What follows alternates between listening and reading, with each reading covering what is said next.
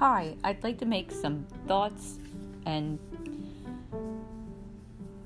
words, general things from life.